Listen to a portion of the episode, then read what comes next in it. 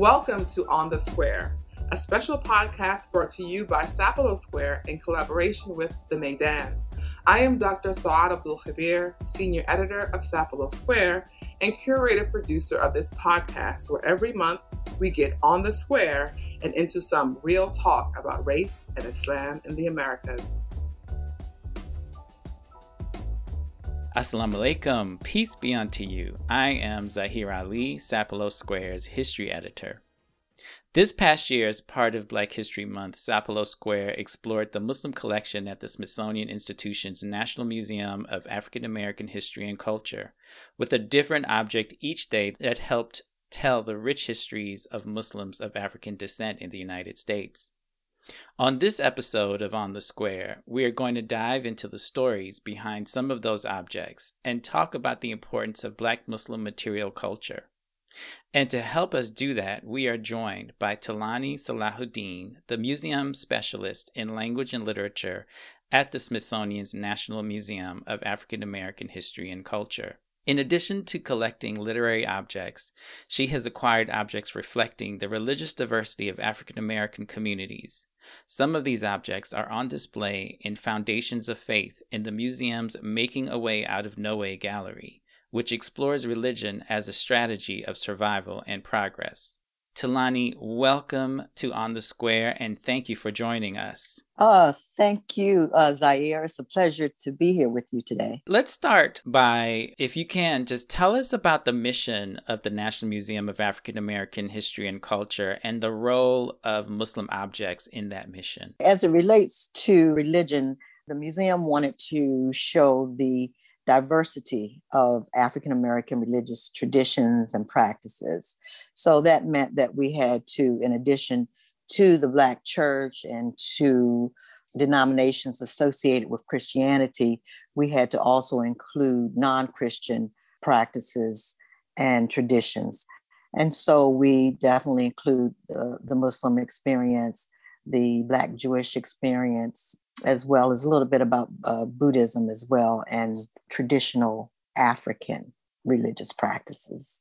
And so to show that diversity, you know, we collected about 166 uh, Muslim objects and still are in the process of collecting uh, religious artifacts.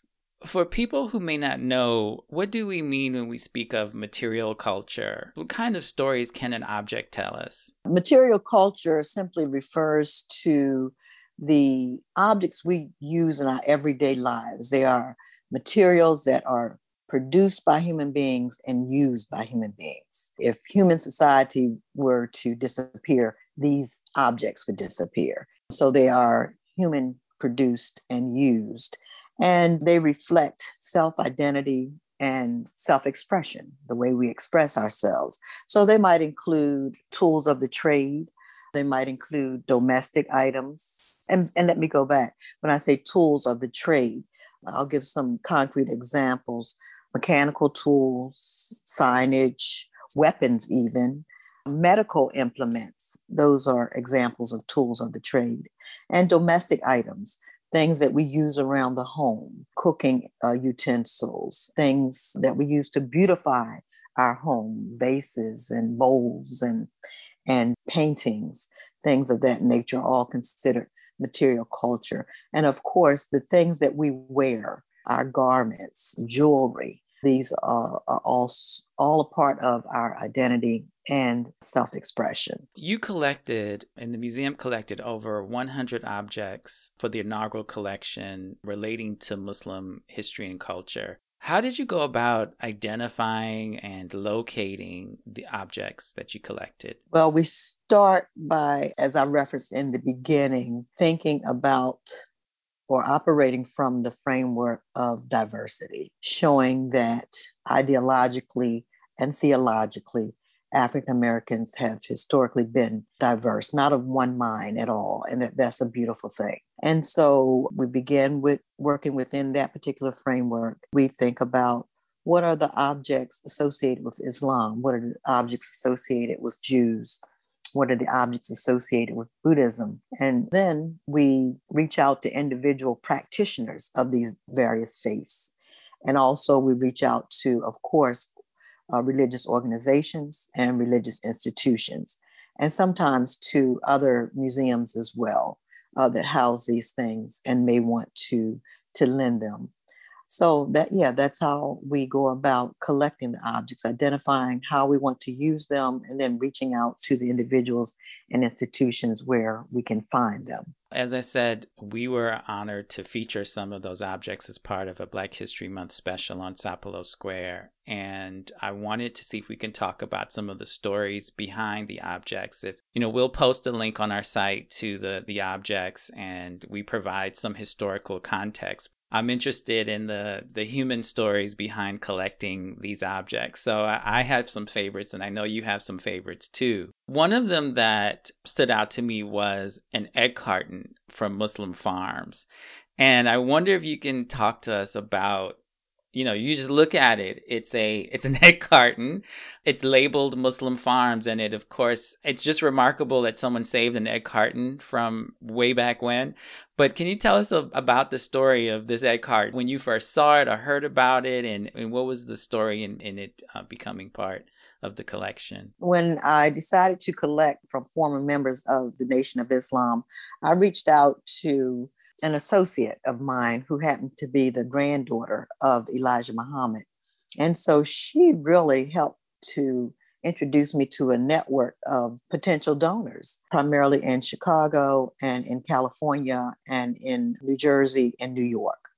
And so I traveled to all of those places as far north as Fresno, California, as well as LA. The donor of the egg carton lived in Chicago.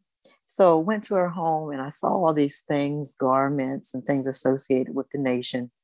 And then I saw this egg carton and some other things associated with the economic development program of the Nation of Islam. And I said, wow, and she saved an egg carton. And so the first thing I did was, you know, to look at the condition of it. Is this something I can actually take back to the museum? And so I did. And it worked out perfectly well because we ended up doing a 3D imaging of the carton.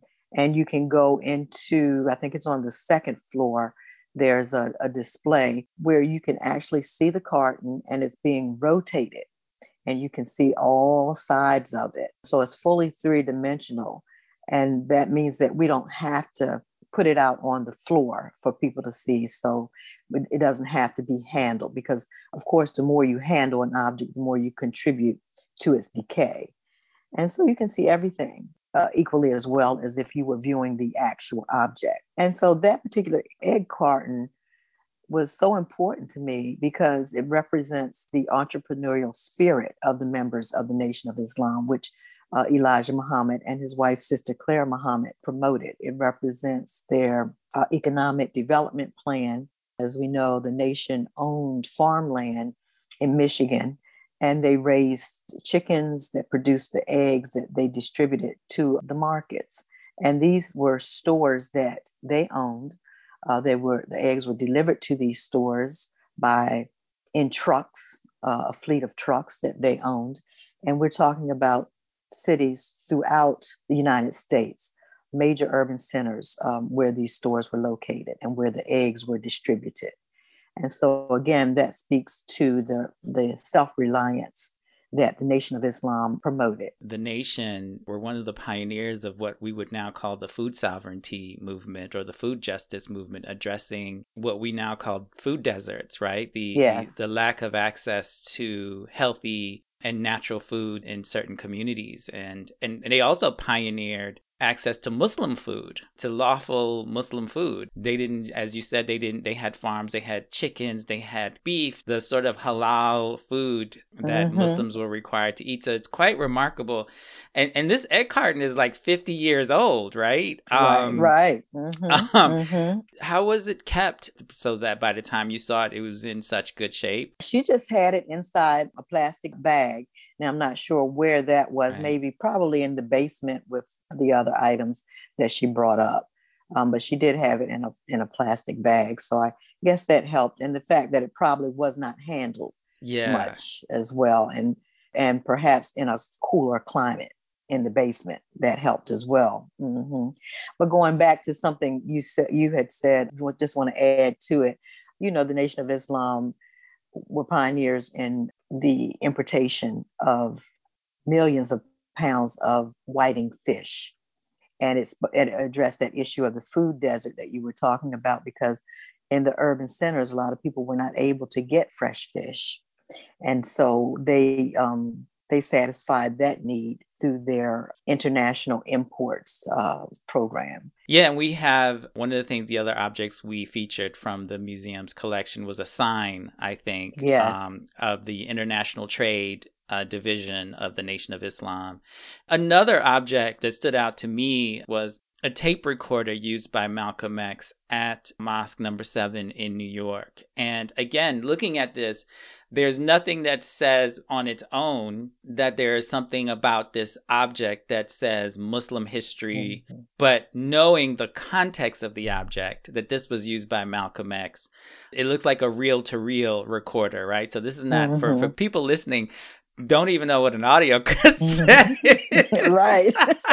exactly. Um, so this is before audio cassettes. This is reel to reel tapes. I- am interested in the story behind that object. My colleague collected that particular tape recorder. I think that one was not a donation, it was a purchase from a, a man who lived in New Jersey, I believe he, he was from there. We use it to tell the story of Malcolm X as the highly charismatic uh, spokesperson for the Nation of Islam, and how after he was uh, released from prison in 1952, he really helped through his public presentations.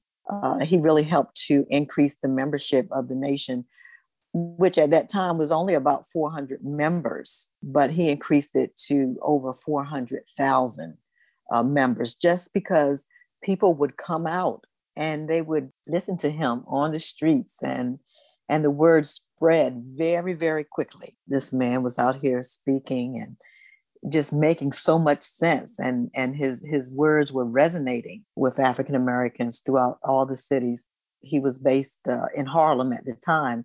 So this particular recorder came from Mosque number seven in Harlem. No one can deny his skill as an organizer and certainly his talents as an orator and also his instinct of the importance of media right mm-hmm. malcolm mm-hmm. helped yes. to found the muhammad speaks newspaper so the importance of media in the growth of the nation is is an important story and the other thing that i kind of was struck by with the tape recorder is how well and how much the nation documented itself right mm-hmm. through the ministers in the Nation of Islam, well, certainly Malcolm, recorded all of his speeches and would send them to Chicago for review. Elijah Muhammad mm-hmm. would review the lectures that his ministers were giving. And this was a sort of quality control and message alignment, making oh, sure absolutely. absolutely. making sure that the ministers were on were on the same page as on him. The same page. Um, one one unified message. That's right. That's right. and, but what and what comes out of that, of course, is this really rich wealth of archival. The, some of this stuff is still in people's basements, in people's garages, right? But but it mm-hmm. exists. So this level of documentation, you know, this is mm-hmm. is is incredible um, mm-hmm. and and important for the history. Yeah, and you know, and we also have an issue. It was fairly short lived, but Messenger magazine, I believe, was started by Malcolm as well. Yes, yes, mm-hmm. yes. Another object which we weren't able to feature because there wasn't a, a, good enough high resolution image, but there is an oral history on the museum's website, which we will link to. We're going to play a small excerpt of it in this episode. And it's an oral history with Amira Muhammad, who was the granddaughter of Elijah Muhammad and Clara Muhammad. And she talks about an object that is part of the museum's collection that is a pendant that Clara Muhammad wore. Can you tell us a little bit about that object and why why it was important to include that in the collection? Yes, this was a, a pendant, a platinum pendant that um, Elijah Muhammad had commissioned someone to design for his wife, and he presented it to her in the 50s, and she wore it around her neck uh, all of her life. And right before she passed away, though, uh, when she became ill, she passed it on to her granddaughter, Amira. Amira has kept it all of this time. And uh, it was very difficult for her to part with it, but she understood the importance of having it there. It for her it symbolized the love between her grandparents.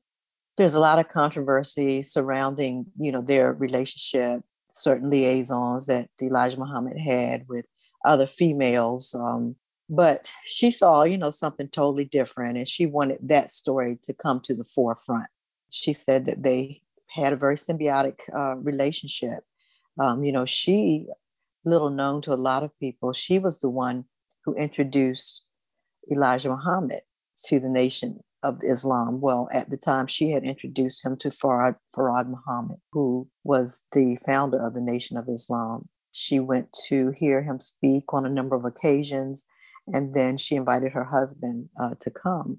And then he ultimately became a leader in the Nation of Islam. And she was a leader herself within the nation in the educational arena. She began to establish what became known as the Sister Clara Muhammad schools, and they grew and were formed in every urban center uh, across the United States, and many of them are still in existence today. And uh, she endured uh, a lot of challenges from the authorities because they were keeping the children out of the public school system and uh, educating them at first in their homes. They had these small schools in their home, comparable to what we know now as the homeschooling movement. so they were doing that, you know, way back in in the late 40s and 50s. And so they had this relationship that was very, I would say, synergetic. Uh, the synergy between the two of them was phenomenal.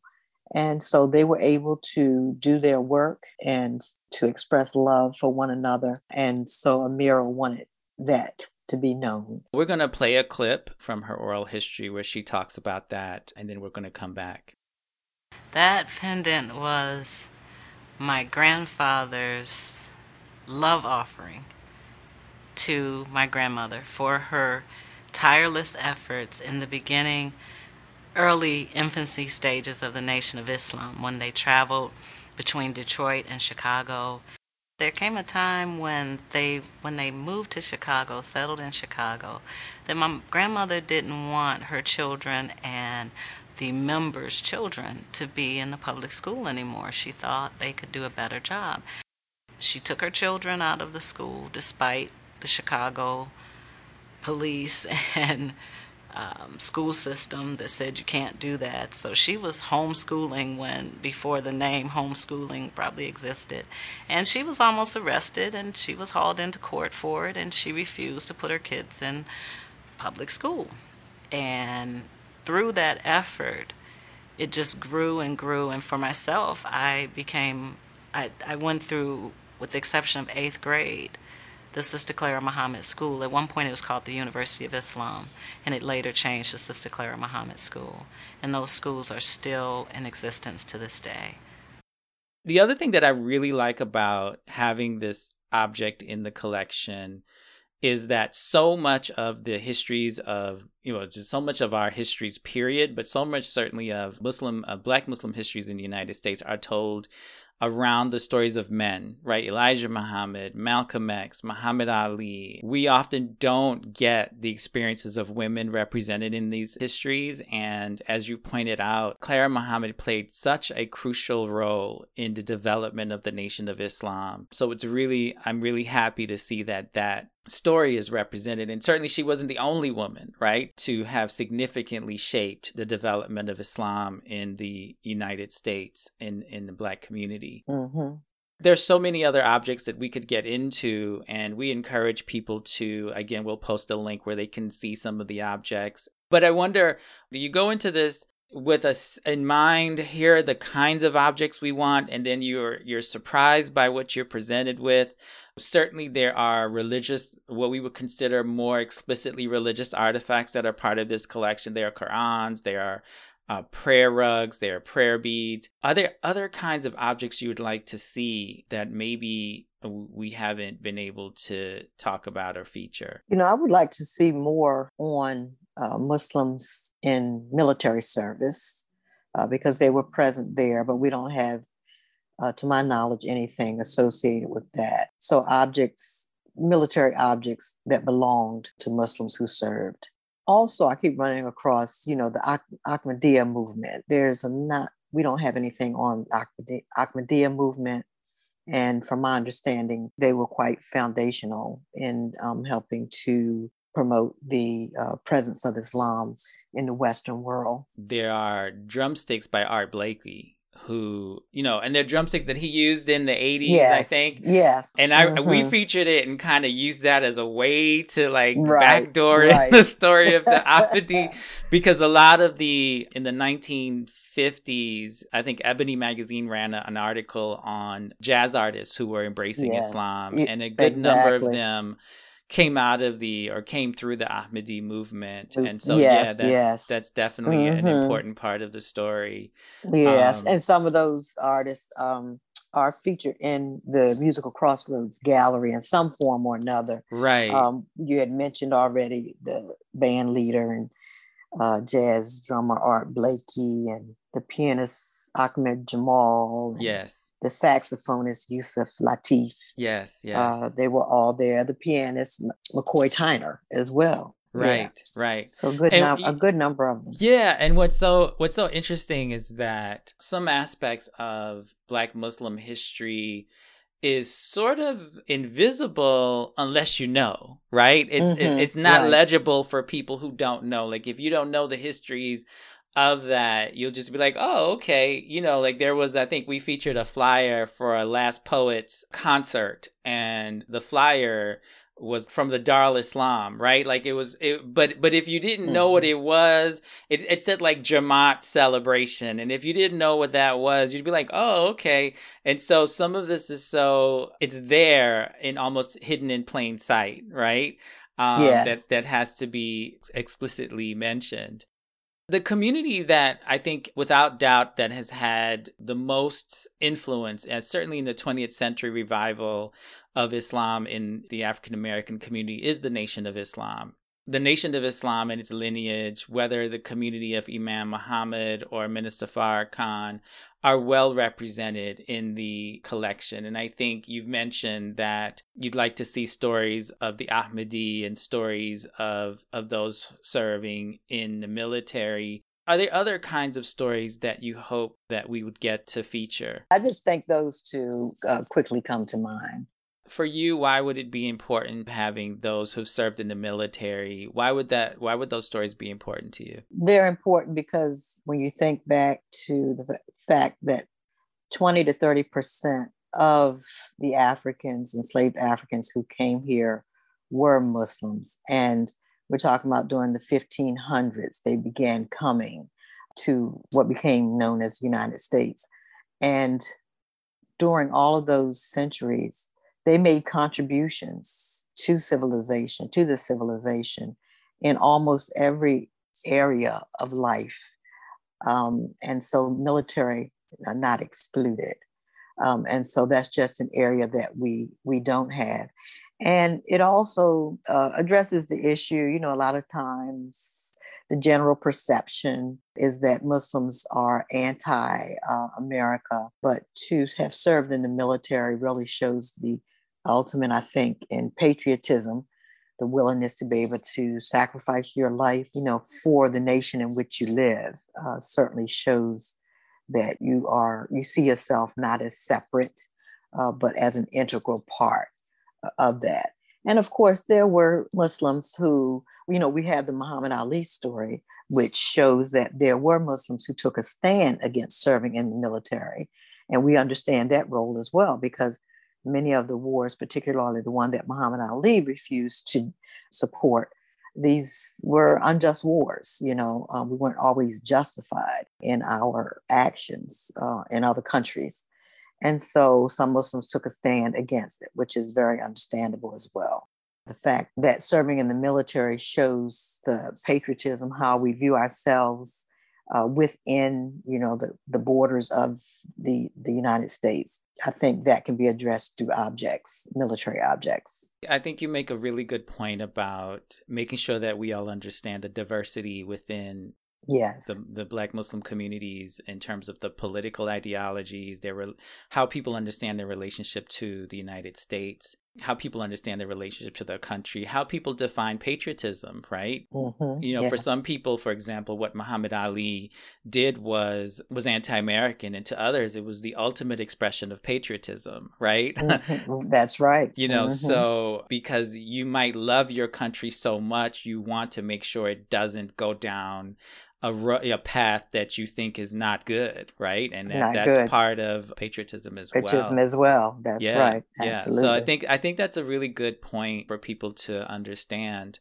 So are these objects all on display or are they rotating? How does the museum decide when and how long to put objects on display? Right. The 166 objects I mentioned are part of our inaugural exhibition. So they are on permanent display. And as we collect more objects, it's a potential for some of those objects to be rotated out and new ones rotated in. Uh, but generally, they have to fit the same theme that's there. And if you don't see the objects on display, you know, you can always come to the website to do a search of the collection. You just click right on search the collection and you know you can do a search by name by title by object so that's that's another way as well. So the museum has recently reopened as many of our listeners know. And so yeah you can come to the museum and see as you mentioned earlier most of the objects associated with muslims are in the making a way out of no way gallery on the third floor. We also have some um, religious some muslim artifacts on the in the segregation gallery, which is on the lower level of the museum. I was fortunate to come to the museum in 2016. I think there was like a preview before it was open to the public. And that's really where I got the idea to do this theme of Muslim stories in the museum because I, starting with the story of enslaved people, I started seeing, obviously, as you've mentioned, the story of some Muslims who were enslaved, and I was like, oh, I, I wonder how Muslims show up in this in the museum because you know I wasn't I wasn't sure how it would show up. Um, mm-hmm. I think I expected Malcolm X and Muhammad Ali to show up in some way. So I started just logging all of the different things. And I was just like, wow, there's a whole thread, there's a whole story running through, you know, and I'm sure people could do that with the Christian story and the Jewish story and the, the nationalist story and the integrationist story. Like there are all of these multiple thematic histories because you can't like you can't exhaust i couldn't exhaust the museum in that mm-hmm. i think we had mm-hmm. four hours uh, for the pre mm-hmm. the preview and like you can't exhaust it in one day but i was just like you know it's it's almost like oh like let's do the the quote unquote muslim tour of the museum let's do the you know mm-hmm. the political tour of the museum you'd always you get a different experience each time and so i'm so excited the museum has reopened to the public and and and I hope that people who are listening who are able to schedule a visit to come to DC, make sure this is on your list because it it's so powerful also. I think this may be of all of the Smithsonian museums and and I think of all of the national museums that I've been to, history museums, this collection may be the most significant in terms of content and amount and prominence of Muslim American history, and that it is in the National Museum of African American History and Culture tells us something about the significance of, of the histories of African American Muslims and the significance to the religious story of America and the Muslim story of America. And so I'm just so elated that these objects are there. What advice would you have for people who are, you know, maybe they can't donate something to the museum, but are interested in preserving their family histories. We opened the conversation talking about what material mm. culture was. What what kind of objects should people think about saving? I think there's some things that people automatically think about like photographs and maybe mm-hmm. correspondence, but when you're looking at, you know, like an egg carton or, or, an old tape recorder. What what advice would you have for people who mm-hmm. are who want to preserve their family histories? Yeah, I would tell them to think about saving those objects that their family members used in their everyday lives in their work, you know, they all went to work in their homes, they were at home. What kinds of things did you see or did you did other family members tell you about that were recurring uh, in terms of their usage, you know, among a certain family member. You know, Aunt Betty was always in there ironing, you know, she was always, you know, so where is that iron that Aunt Betty used to use, you know? Or, you know, my grandfather, I think about him. He I remember him, he he died when I was very young, but I remember him always smoking a pipe. And every picture of grandpa there, you know, is him smoking this pipe, you know, whatever became of that pipe. Save things that can be personal effects that become kind of signatures for you know a particular family member um, as well. Briefcases suitcases. You know i have a suitcase for example that i brought with me when i left home at 17 years old. Little lady baltimore suitcase it's red you know and for years it just went with me wherever I moved and, and, and it actually made a trip with me my first time going to Africa. So when the suitcase began to get a little fragile, normally, had I not been in this business of museum work, oh, I would have tossed it. But now I keep it for my children and my grandchildren so that they, they will know a little bit about my my journey that this little red Lady Baltimore suitcase represents. So it's things like that. Of course, as we mentioned, the necklace jewelry is another good one. This is a ring, you know, that my uncle Bill always wore, or maybe a piece of jewelry associated with his, his involvement with the Masons or some other group that he was very active in. Uniforms, those were the Masons, for example, had certain items, uniform items aprons and jackets and hats and um, military service uniforms uh, as well. So, so yes, things that certain family members wore often and that came to be associated with their personalities and what they like to do in life.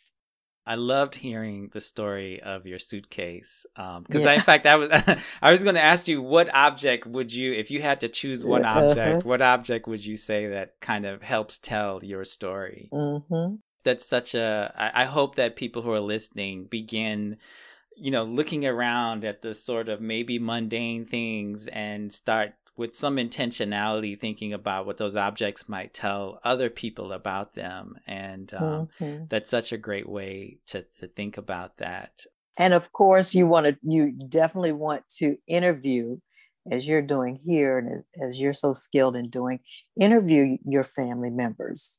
Interview them you know while they are still, you know, relatively young. And when I say young, I mean in years their 60s and 70s, where their thoughts and memories are very clear and they're very coherent. And and and that doesn't mean that in their 80s and 90s they can't be as well. So anywhere, you know, from 60 to 120, you know, um, interview your family members and listen to their stories. Ask them questions about their family life, what it was like for them growing up. Ask them about their educational experiences, their primary, secondary, high, high school, and higher educational experience.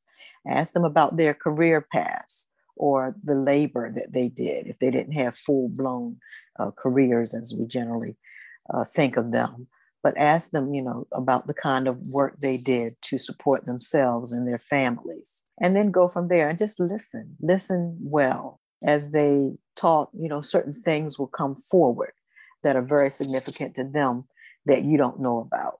So be a very good listener and don't hesitate to do follow up questions. You may start with a general outline of questions that you want, um, but as they're talking and you're listening, there may be some other questions that pop up uh, in your mind that you want them to address. You, you just gave folks a, a beautiful crash course in oral history. Um, there you go. yes. um, and, and, you know, my experience with doing oral histories, and this comes back to the importance of material culture. Sometimes those objects really help people tell those stories, right? Mm-hmm. Um, so I sometimes ask people to have like a photo album with them during the the interview process, and and people will point at an image, and and it'll bring them back into the story. It's like, oh, this was when we went on this trip, or this was when this thing happened, or we had this family gathering and and similarly you know with the other objects right so it's so important to to have as much as we can get the stories that accompany these objects because you know that's that's what gives these that's what makes a an egg carton more than an egg carton, right? It's the mm-hmm, story right. that mm-hmm. accompanies it. And that's what makes the difference between somebody's raggedy suitcase and your raggedy suitcase, suitcase right? Exactly. Um, is is the story. And so the, mm-hmm. the power of, of storytelling and story listening in this is so so critical to preserving and passing on um, yes. culture and heritage. Mm-hmm. And I wrote about what what you're talking about uh, here is something I had written about for the collections, a scholarly journal for museum and archive professionals, talked about how we look at objects. You know, you can look at a museum object as a kind of self enclosed entity, what it's made of, how it functions, and things of that nature. But there's a point at which you move beyond the object itself and you tie it to events, you tie it to people, uh, you tie it to places, and that's where it gets this added value. And so that's primarily what we do um, at the museum. We move beyond the object itself, beyond its its material, what it's made of, what it does, you know, to to tell those stories. And that's what makes you know the museum interesting. People love stories. You know, they they um, they love to hear about uh, people's lives and then find certain things that resonates with them in their own life so yeah that's what we do and, er- and earlier on you said something else that i wanted to follow up on you talked about when you came to the museum how you could see this thread you know running through the museum and that is all very deliberate so i'm glad that you were able to pick up on that you know we start this process by writing a script and the script begins with a very centralized theme. You know, it's not this thought here, that thought there, this thought over here, but it's a very centralized theme. And then there are sub sub themes. And as we develop those sub themes, we ask ourselves, you know, what are the useful uh, photographs or graphic images or um, quotes and of course, three dimensional objects that we can use to support the broader theme as well as the sub themes. And so that's pretty much how, you know, an exhibition begins and then comes into creation. I love hearing about that process, and I think our listeners will too. One of the things that I really appreciated was that the story of Muslims is not siloed in any one corner of the museum, but it's throughout, which is very yes. much what the reality is, right? Mm-hmm. Um, very much integrated into the experience of Black people throughout American history. It's mm-hmm. not like, oh, here's the little Muslim story. Now we can move right. on, but it's rather, it's woven through quite seamlessly and, and quite effectively. So I'm really happy to hear how that came together we've given folks a crash course on like collections, on oral history, on museum studies, which is beautiful. So we're we're going to wrap up, but before we go, we like to ask all of our guests, what is your Black Muslim theme song? If there was a song that you could point to that you think of when you think of Black Muslim history and culture, what would that song be? Oh, that's a very good question. I like that.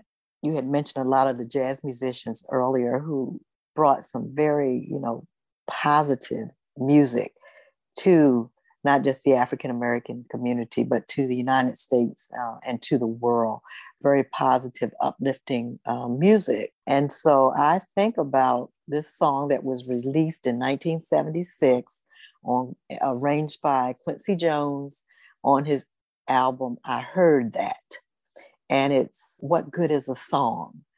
And I love the, the refrain, which says, What good is a song if it can't inspire, if it has no message to bring? If a song cannot send you higher and higher, then it's not good enough to sing.